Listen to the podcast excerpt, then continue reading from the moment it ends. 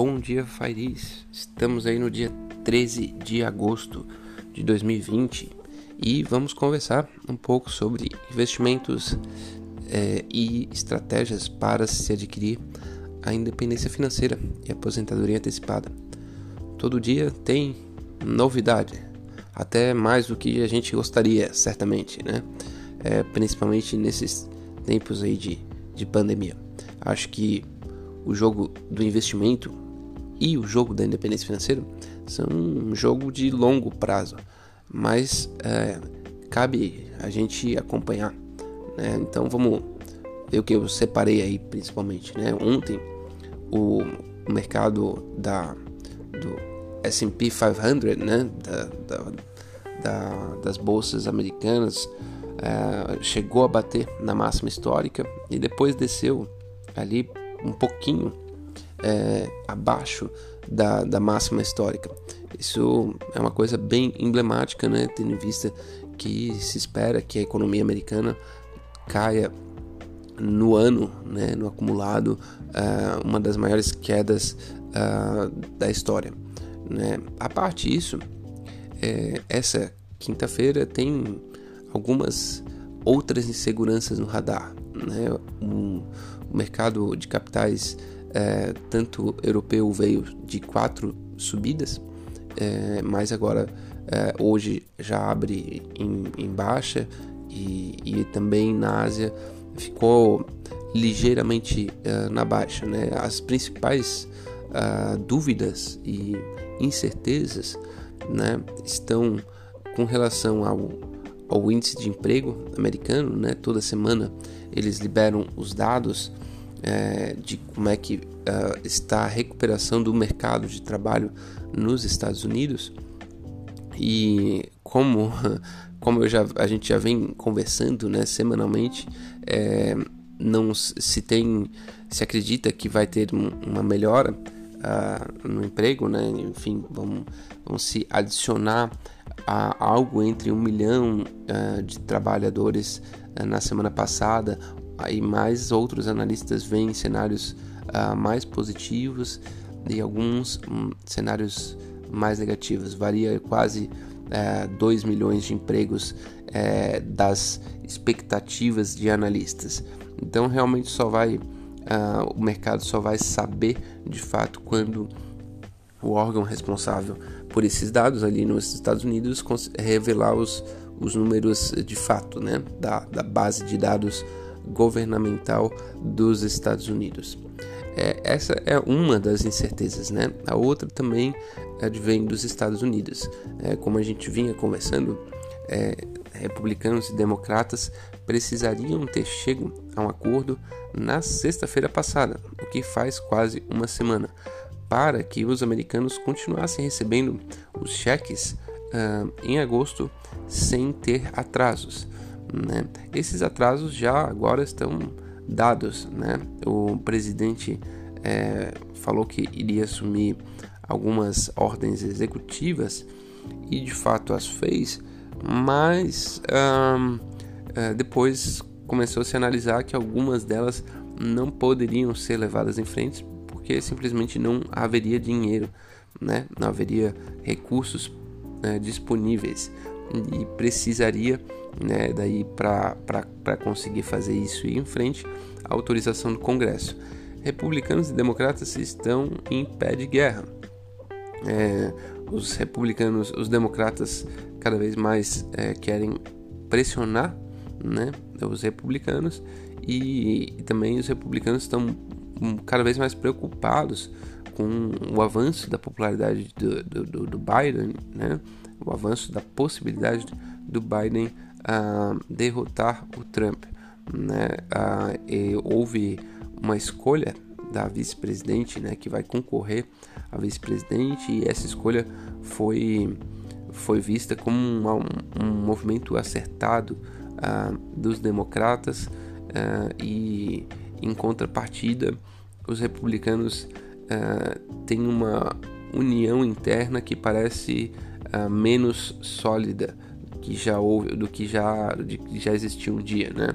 É, tem uma parte que realmente apoia o Trump, mas a gente sabe que é, nos Estados Unidos os republicanos já tiveram muitas é, desavenças, né, muitas é, é, cautela com, com o presidente Trump, que não é um, um democrata, um republicano, na verdade, né, um republicano tradicional, é, e já começa a se ver dentro da política americana uma, uma pequena guerra ali entre secretário de Estado uh, do, do Trump, né, o, o Mike Pompeo e, e também o vice-presidente Mike Pence. Uh, existem alas ali que uh, nos bastidores estão meio que em pé de guerra, enquanto os democratas parecem uh, um pouco mais uh, unidos em torno da candidatura do Biden. isso acaba refletindo em. Estou falando um pouco de política, mas isso de fato acaba refletindo na economia porque esses, esses estímulos não vão, vão atrasar, vão atrasar para chegar no bolso dos americanos e vão atrasar para chegar na economia real, né? vai, vai reduzir o poder de compra. E isso tende a fazer um, um, um período um pouco mais difícil para a economia dos Estados Unidos. Além disso, a guerra uh, contra, com a China uh, vai ganhando outras proporções né, à medida que o secretário uh, de Estado americano diz que as restrições ao TikTok poderiam ser mais amplas do que a essa empresa né? Certamente a China uh, vai ter uh, formas de, de, de retaliar e, e, isso deve gerar mais instabilidade para os mercados financeiros. Agora vamos falar de Brasil, né? Brasil tem algumas notícias também muito interessantes. Ontem as bolsas internacionais subiram e o Brasil desceu. Por que, que o Brasil desceu? Porque uh, o secretário de desestabilização estatização, né, ou né, que responsável pelas privatizações é, de empresas é, estatais, né, que é o Salim Matar, pediu é, demissão do cargo. É, existia muita, inicialmente pelo menos, existia bastante esperança que ele fosse liderar um movimento é, forte de venda de estatais e na verdade não fez praticamente nada. Essa é, é a realidade. Não conseguiu vender praticamente nada e nem se avançou muito nisso é, em termos de regulamentação. Né? Então, é, isso apontou, né, deu um sinal para o mercado de que o Brasil não conseguiria manter uma agenda liberal e que talvez começasse a, inclusive, afrouxar a política né, fiscal do governo é, rompendo o, o, famoso teto dos gastos públicos, que foi uma emenda à Constituição aí do, do Michel Temer para prever que a, a, economia só possa, o gasto governamental só possa crescer a, a, o que cresceu a inflação do ano anterior. É, eu já dei minha opinião sobre isso, acredito que é, isso aí já está dado, né?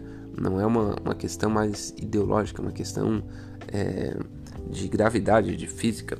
Né? Esse Brasil vai romper o teto dos gastos públicos porque praticamente não tem outra opção. Né? Ele teria que é, sair vendendo tudo e demitindo todas as pessoas em um momento de retração econômica. É uma coisa que não, não faz mais muito sentido. Né? Pode até ser que isso aconteça, mas tem que ser um momento que a economia está um pouco melhor. É, e, esse, e olhe lá, talvez ainda, ainda assim não fosse possível uh, manter o teto dos gastos públicos, mas ideologicamente isso gera um papel uh, e um, uma sinalização para o mercado que faz com que as pessoas, uh, investidores, fiquem muito apreensivos com a postura do governo. É, a parte disso, o Brasil tem a novidade né, da, da, da possibilidade de pessoas físicas comprarem as BDRs, né, Brazilian Deposit Receipts, é, de empresas um, internacionais, eu acho que principalmente americanas. Né? Então, aqui no Brasil, o seu home broker um, de corretagem gratuita, você pode comprar um BDR da, da Tesla, né, da Amazon, e, e sem sem gasto extra, nem, nem nada, nada além. Comprar como se fosse uma ação. É, isso é bastante bom porque dá acesso ao investidor comum, a, acesso a mercados internacionais e, e faz uma, uma diversificação do risco. Né? É, antes, esses BDRs só eram disponíveis para investidores qualificados, né? que que possuem mais de um milhão de reais em investimentos financeiros. É, bom, isso deve gerar uma, uma liquidez muito boa é, para esses BDRs, as pessoas vão, acredito que vão, vão ganhar, mas também nada, nada, na minha opinião, nada muito extraordinário, né? A facilitação uh, de acesso a mercados internacionais estava já, já estava crescendo e, e, é um movimento que deve continuar, né? Um, então, falando, falando disso, aí já passei até algum tempo falando de mercado financeiro e, e perspectivas aí de curto prazo, vou falar um pouco sobre estratégias aí para a independência financeira, né? Para a nossa aposentadoria antecipada. Eu estava escrevendo um texto ontem e vou tentar compartilhar algum, algumas partes dele aqui, ontem, aqui, com, aqui com vocês, né? É, eu acho que a gente tem uma coisa simples da vida que a gente tem dificuldade é, de imaginar. É, se a gente plantar, a gente não pode necessariamente colher é, no dia seguinte. A gente precisa esperar um, um, que, o, que, o, que a planta cresça, que a gente cuide dela e que depois de algum tempo a gente usufrua do fruto e da sombra da árvore que a gente plantou, né? Porque uh, a parte disso tem muitas pessoas vendendo soluções de curto prazo e o ser humano ele é naturalmente inclinado a buscar soluções de curto prazo né? seja para as finanças, para emagrecimento, para relacionamentos pessoais, mas essas soluções elas são malignas por si só. E eu vou explicar a minha teoria. Digamos que existisse uma árvore, né, que a gente plante num dia e colha frutos no outro, né? E, e, essa árvore ela tem que crescer um tanto para ter estrutura e, e dar frutos, enfim, mas ela existe. É, rapidamente todas as pessoas iam ter acesso a essa árvore e essa árvore ia desestabilizar completamente o nosso sistema ecológico. Por quê? Porque ela ia dominar o solo, sugando tudo, todos os nutrientes do solo, não deixando nutrientes para outras árvores, sugando a água dos rios, não deixando água para que hum, nem os animais nem os peixes vivam, e essa árvore em breve morreria né? Porque ela ia dominar tanta área do planeta que ela iria consumir recursos, uh, todos os recursos disponíveis e até o fato de que ela não teria mesmo recursos para ela mesma viver.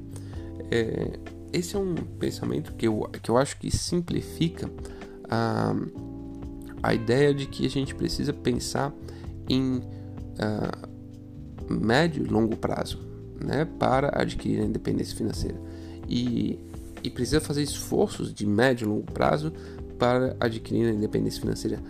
E é para, além disso, fugir né, da tentação é, de conseguir ganhos rápidos, porque essas tentações acabam ah, nos tirando energia e recursos, ah, tanto eh, físicos, econômicos e psicológicos da jornada né, para a independência financeira. E eu fiz uma teoria assim bem simples de que todas as pessoas têm pelo menos 10 sementes. Então a gente tem 10 sementes na vida, isso ah, não as pessoas que são abençoadas e ganham grandes heranças ou estão não, todas as pessoas, né, que, que têm saúde, tem pelo menos 10 sementes. Então a gente, a gente pode plantar essas sementes desde os 15 anos até os 40, 45 anos tranquilamente. Né? Então é, faz muito sentido que a gente plante elas, regue elas, cuide delas e depois, não necessariamente aquela carreira que você escolheu vai ser a melhor. Isso não quer dizer que você deva abandonar ela imediatamente, mas você pode plantar uma semente um pouco mais próxima, ficar regando as duas por algum tempo, usar sua energia. Isso é um pouco desgastante, mas te dá uma chance muito grande de que uma dessas duas árvores vão crescer, dar frutos e dar sombra por muito tempo. E é isso que a gente espera da independência financeira. É uma teoria um pouco simples, mas ela tem a ver também com a, a curva uh, de, de, crescimento linear e curva de crescimento uh, exponencial. Né? Uh, o, o linear é algo que a gente recebe agora, recebe um pouquinho agora, continua recebendo, mas daqui a pouco o crescimento não é algo mais compensador, né? porque é, ele, ele, ele chega num platô né? dentro do que a gente uh, espera da vida. A gente espera realmente, uh, principalmente quem está na independência financeira, um crescimento exponencial em algum momento, mas ele necessariamente tem que passar por um crescimento um, baixíssimo no começo, de apenas trabalho, apenas esforço e pouca recompensa. Né? Eu acho que dá até para conversar mais sobre isso uh, num, num próximo podcast, mas eu acho que por hoje a ideia principal eu espero ter conseguido passar. Um forte abraço, uma boa quinta-feira para todos e até a próxima.